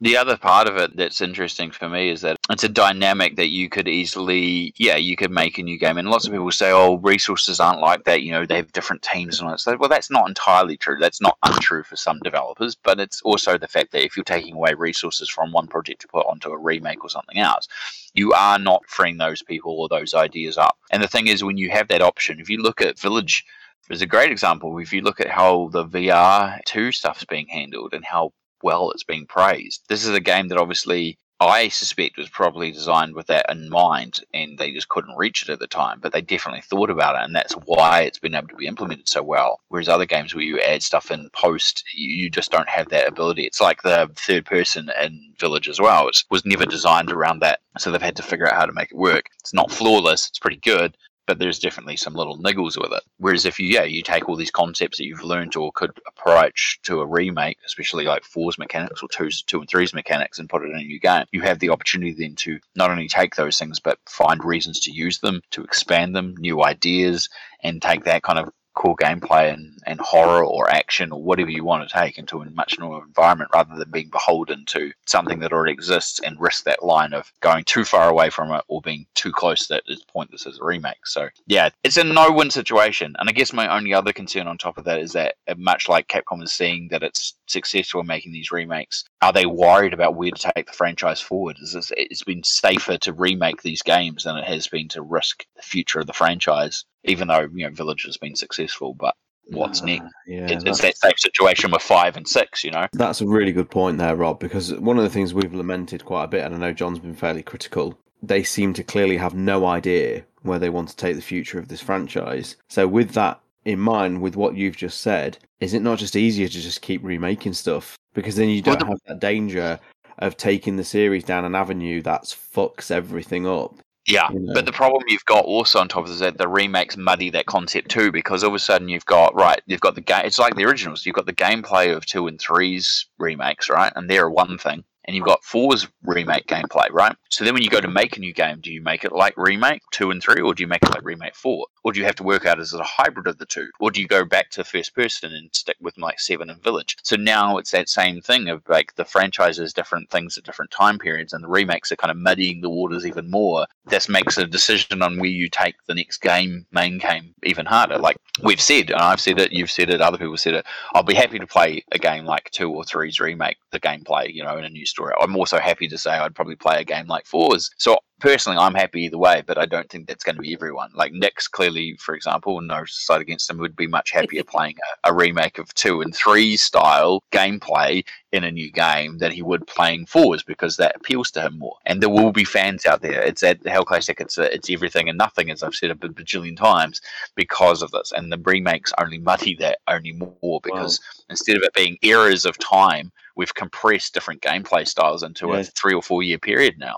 This is an absolutely fascinating discussion, Rob, because now I collectively ask you guys. So, with everything that we've seen, obviously the success of, I mean, you know, all of them have been successful. Even Remake 3 was successful. And you've had uh, first person slow horror in 7, first person fast horror in Village. You've had probably the best over the shoulder Resident Evil game ever in, you know, Resident Evil 2 Remake in terms of that classic experience. You've got Remake 4. So, you're Capcom. You sat around your boardroom, you're discussing Resident Evil 9. You've got all this data as Rob's just said, you've just accrued all this data. You've got certain avenues of the series perfected.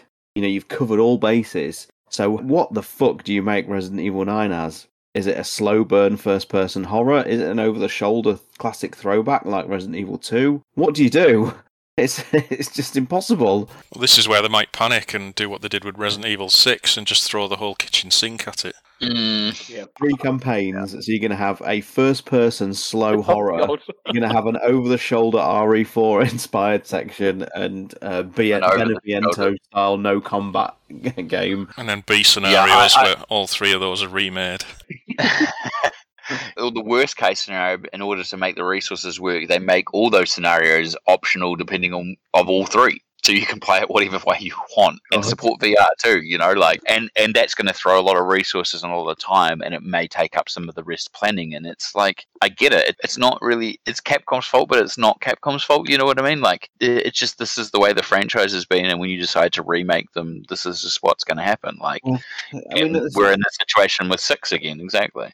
Yeah, but I mean, you know, as we, as you- you know, you're the sort of biggest advocate of this, Rob. Part of the reason why this series is still here, making serious money for Capcom, Mm. is because it knows how to adapt and change itself to give people what they want, and it is so should be so widely celebrated that they have even just the will to do it. It's not even done out of necessity. Sometimes it's just it's just be, because that this this franchise has become such a a hybrid of so many things that they can just go, we're just going to make an action game or we're going to make a slow burn horror. and they all still sell. The actual answer to me in regards to the boardroom meeting is that you look at all the elements that have made all these games successful and you figure out a new fashion of ways to make that work. And it may mean not using all of one idea or all of the other, but Mm. It's not about having the option to use all three viewpoints and all that. But you look at the elements so that are consistent. There's obviously horror, there's some action, there's some cheese to the dialogue and cheese to the events. And so you need to make sure these are all balanced well. You need to make sure the combat is good. It doesn't matter if it's the same or completely different as it, but as long as it feels like it's got the right combat to it, it doesn't matter what perspective it's in. So it, I think there are elements here that you could definitely cherry pick to make a new game example, but that's going to be it. It's going to be its own new thing. It's not going to be a continuation of an exact style of two or four or six or whatever you want it to be. And it's not going to be Village or Seven. It'll be something new. And I think that is the one benefit. 100%, you're right. And that it has this opportunity to continually reinvent itself means that the developers, as much as they put pressure on themselves sometimes and get themselves into a state where they're like probably scratching their head going, where are we going next? They're also got a lot more freedom than some other companies would in regards to changing it up too. Because some other companies would not let them, would would say, "Nah, this is the tried and true, and you keep doing it till we bury it in the ground, or we have to we're forced into to fixing it." You know, Absolutely. Um, yeah. Well, let's wait for the RE9 fixed camera angles, pre-rendered backgrounds, and we'll okay, right. it all trace. Let's bring this back then to Remake 4 as a kind of closing comments then about perhaps what everyone is most looking forward to in the game, particular set piece. How do you think, based on what we've seen in the demo, what improvements are we expecting to see? Now we've had a bit of a taster. So, uh, Batman, start with you. What part of the game you're looking forward to the most? I'm actually looking forward to, see what they do with the castle because I know I sound like a broken record, but the castle really is awful in the original game. It's too much of an arcade experience with nonsensical geography and set pieces. So I really hope Capcom use a bit of common sense and look at that and, and change it up a little bit. I know it doesn't appear as though they have, given what we've seen in the last trailer, but you know I really hope there'll be some slower paced sections in there, especially with the stealth mechanic. You know we did see a little bit in the last trailer of Leon and Ashley hiding while a load of cultists went past. So I am hoping they'll do something there. And I'm also looking forward to the island. The island gets a rough ride. A lot of people really don't like it, but I think the island in the original game is really, really good. So I'm very interested to see what they do with that as well. But being a lore enthusiast, I'm just really intrigued to see how they're going to reimagine the story and what they're going to do with it because it's such a bare bones storyline in the original. They've got a big opportunity here, so I'm very, very excited to see what they do with it. But so far, everything's looking great. The demo, it really is exceptional. So um, I agree with Sean. I really do think that this has got an excellent chance of becoming the best Capcom selling game of all time for Resident Evil and beyond. Yeah, for me, uh, I'm oddly looking forward to the Ashley sections quite a lot. And as I said earlier, perhaps introducing a bit more stealthier elements. I'm looking forward to perhaps the catacombs and the kind of underground parts of the castle. That was always quite a cool area that could be expanded upon a bit more with the bugs and all that kind of nest element. That might be a good environment. And I'm hoping with the Garradors especially, they've really utilised the fact that they can't see. You know what I mean? Because you know you can ring the bell. I think in the original game, can't you? To kind of distract them and take them out. I, I'm hoping they expand upon how to use the either the Garradors and that kind of thing. I can tell you, Nick, from a little bit of the gameplay video that Capcom released, they've definitely have already leaned towards that. It seems. I hope. So. Yeah. Okay, that's encouraging. With the advent of you know better controls and you know better abilities to make changes like that, I think we could see the enemies a bit more uh, exceptional in terms of you know take advantage of you know some of the key points. But that for me, that, that I'm looking forward to the most. What about you, Starstone? I think I already know it's going to deliver on gameplay, so I, I literally don't have to worry about it. As a remake, I'm interested to see how they sort of retroactively bolt on things, you know, like the Operation Javier reference. I'd love to see more of that because you may as well just embrace it now. It, I could sit here and talk to them blue in the face about remakes, remakes, remakes, but I did wave a white flag a couple of episodes ago, you know, and I know our fan base, I know our listeners, I know huge parts of the Resident Evil fandom love these things, so I'm not, I'm, I'm not going to ostracize myself by just sitting here moaning about it all the time. It's an it's an inevitability, and it's still good. You know, I've got a collector's edition pre-ordered, waiting for it. You know, I'm still buying these things, and they're mm. great gameplay experiences. You know, I have absolutely, I can't stress this enough. I have fucking loved my time with the chainsaw demo. It is so much fun. It's ridiculous fun. So, in terms of the final game, knowing that I already know it's going to deliver in a gameplay sense, I find it very intriguing that one of my favourite characters in the series has been featured so little. So I'm really hopeful they get they've got some really good material for Ada coming up. I'm not necessarily thinking we're going to get a big reveal of her past or find out who she is finally. That was Resident Evil 6's ball that it fumbled. But just a bit more insight into the lady would be most welcome now because the rest of the game I have no real concerns about. Ashley looks fantastic. The characterization across the board looks more interesting. The acting looks very good. Nick's doing a really good job of a more crestfallen Leon, it must be said. So I have no real concerns about this game. I think it's going to do extremely well. Can I just correct you a little bit, Sean? Uh, you're looking forward to your collector's edition being cancelled by Game. Thankfully, we've not talked about this at all, but at the time of recording, it is the 11th of March we're recording, and what's happened these last few days has been a bit disturbing. So, what's happened in the, in the States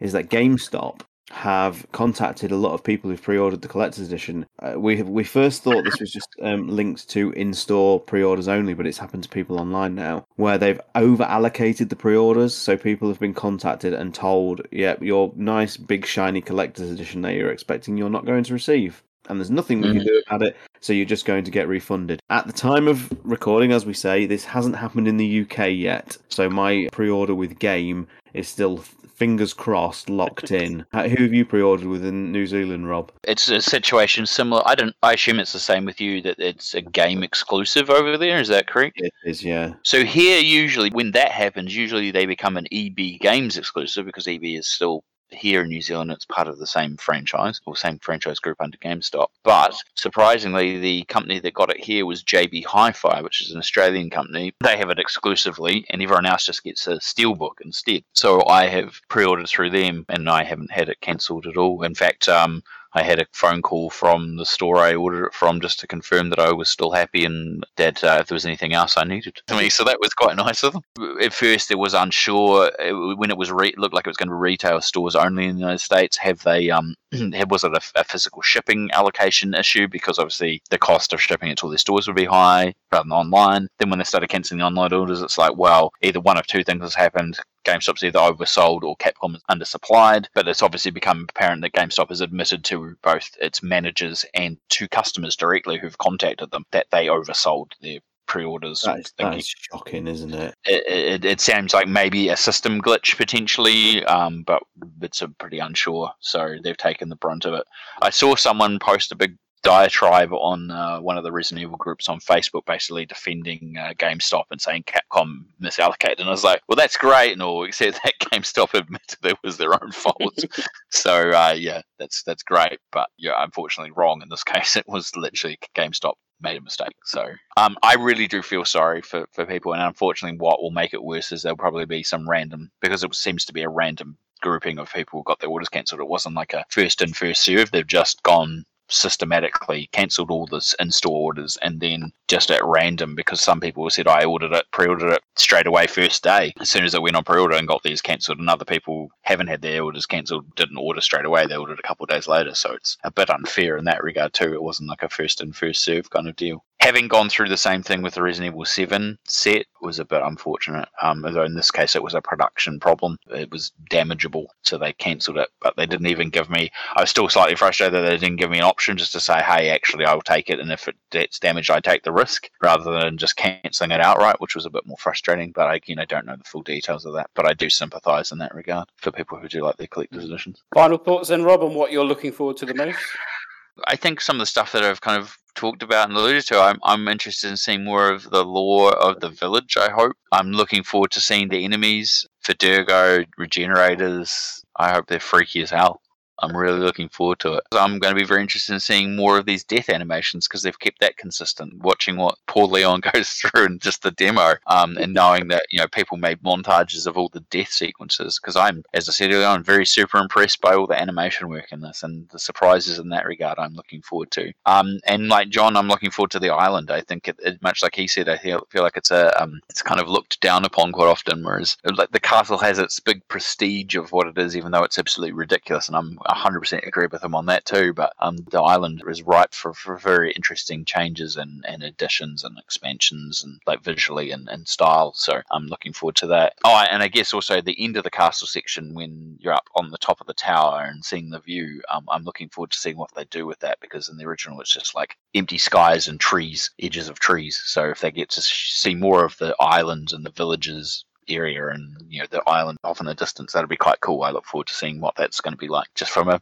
pure aesthetics and design concept because um, yeah, it's kind of a cool idea. And we know that tower's in there because part of it was shown in the trailer of um, Leon going up the lift fighting some of the cultists. So I wonder if anyone's going to be rolling fiery barrels down there. Well, lots to look forward to then, and of course, we'll bring you our, all our coverage of Remake 4 uh, as soon as we can. Expect our review, um, and if people want to call in in preparation, what you once they've played the game, we'll be doing our community podcast where we listen to what you guys want to speak, two minutes, MP3, um, and then we'll react to your comments. Historically, you guys bring up so many interesting points that we completely forget. It happens all the time. We think, oh, we've covered everything, and then someone just brings out something. Go, yeah, that's a great point. And so they're really interesting podcasts, and I think quite popular with with the listeners as well, just to bring in as many perspective as possible. So if you want to prepare for that, you can. I said two minutes, MP3, send it to our email address, which is team at residentevilpodcast.com, and we'll, uh, we'll we'll try and get as many on as we can. And then uh, I think once we've kind of done the review in the community one, we'll probably do a bit of a wrap up canonicity debate, which always brings out the worst in all of us, but you know, they're always good fun. On that note, we uh, will end our final preview discussion and we'll now turn our attention to this podcast edition of Neptune's Biohazard Quiz.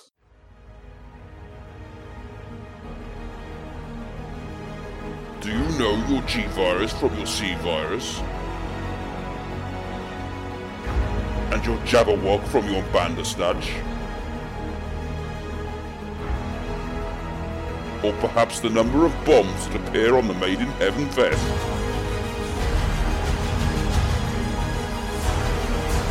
Jesus Christ. What kind of fucking question is that? I'm getting a big fatty eye this week. Yeah, I'm not going to get any of these. We've talked about the games straying too far from the origins. This Resident Evil quiz. We're now getting Spice Girls as the correct answer. I mean, it's time to quit. This is Neptune's Biohazard Quiz. Batman.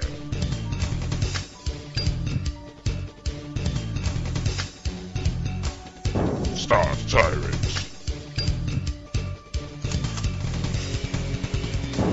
George Trevor. McGregor. Mr. Spencer.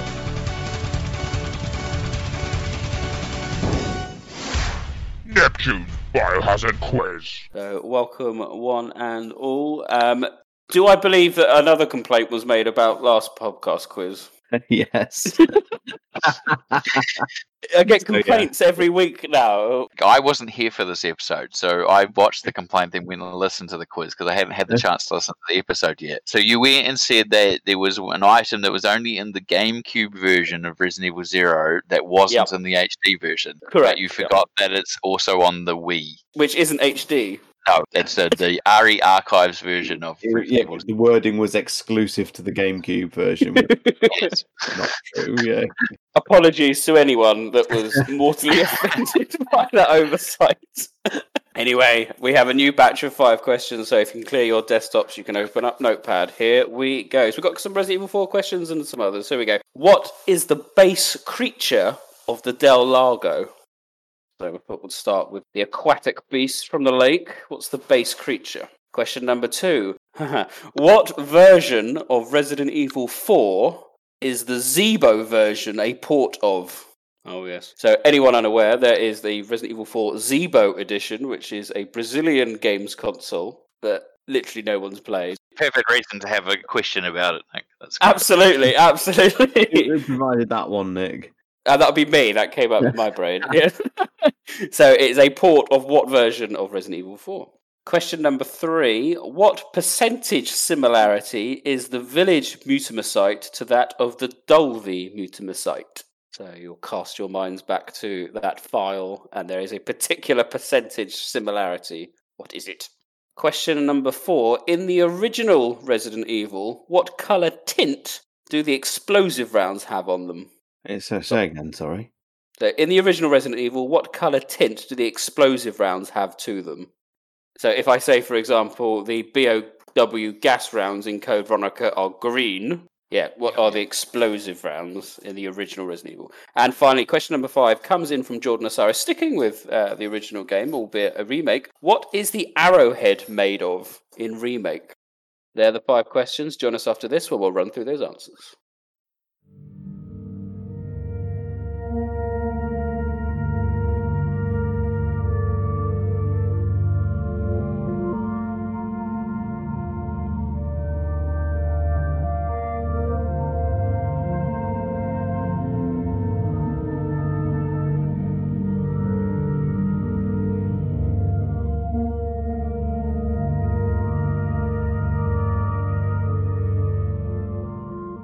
Welcome back. I'm expecting high scores. I think I think we're going to do all right this one. Here we go. Question number one: What is the base creature of the Del Lago? Romby.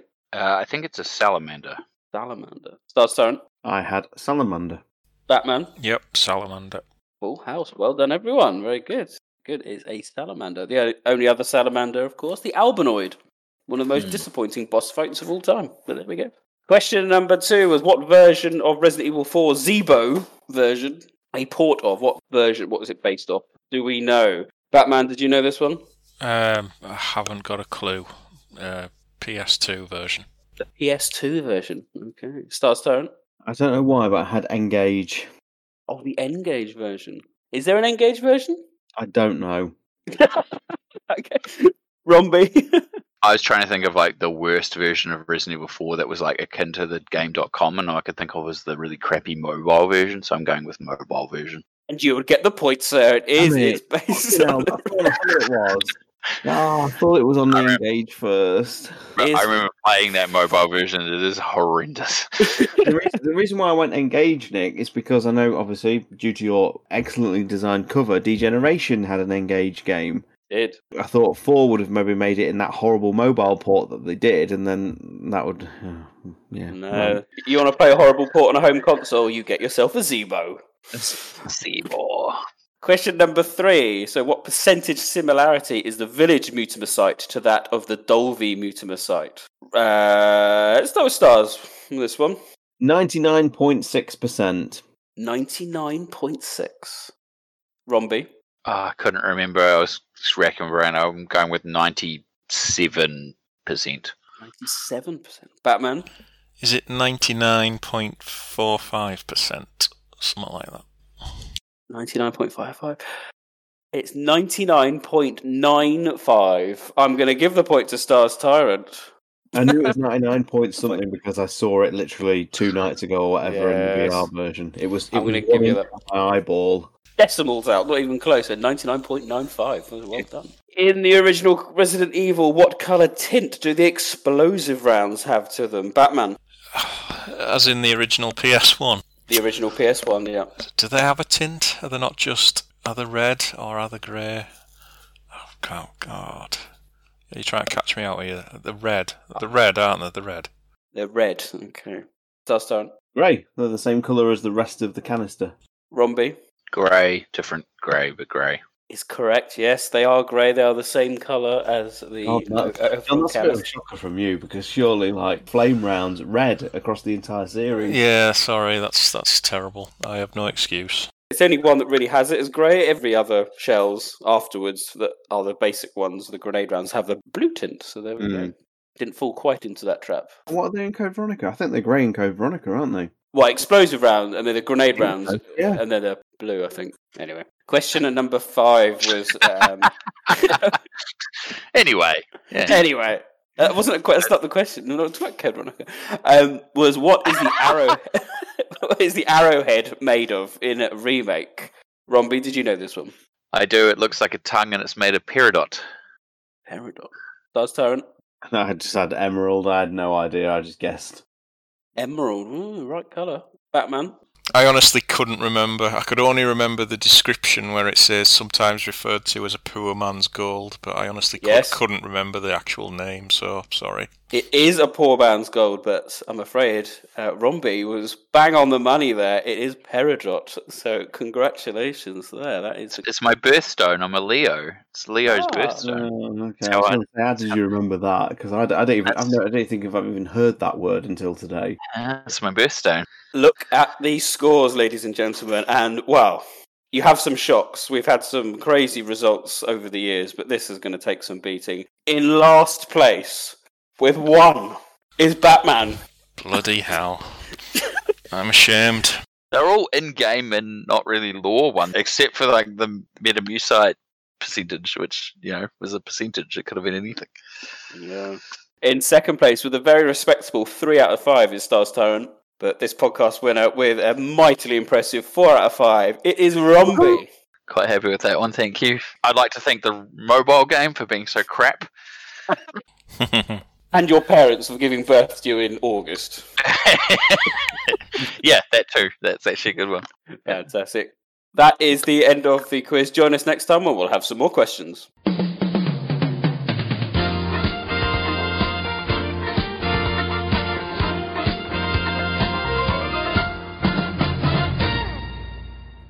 Are rapidly approaching the end of our podcast. We hope everyone has enjoyed our uh, very thorough and um, went off slight tangent, but really interesting discussion about the future of the remakes. The way Remake Four is going, obviously looking mightily impressive. It inevitably raises questions about what comes next. I'm afraid. So um, I hope everyone has enjoyed that uh, analysis. Coming up next, of course, will be our proper Resident Evil 4 remake review. We are all very excited. Uh, 24th of March, of course, is the release date. Put it in your diaries, and we'll get our podcast out as quickly as possible for you to listen to our thoughts. And of course, as mentioned earlier, please start sending in your two minute uh, reviews once you played the game. We'll try and get on as many as we can for um, the uh, podcast after that. On that note, thank you everyone for listening, and it's goodbye from me, Neptune. Goodbye from me, Batman. Goodbye from me, Star Tyrant. Goodbye from me, Rumby.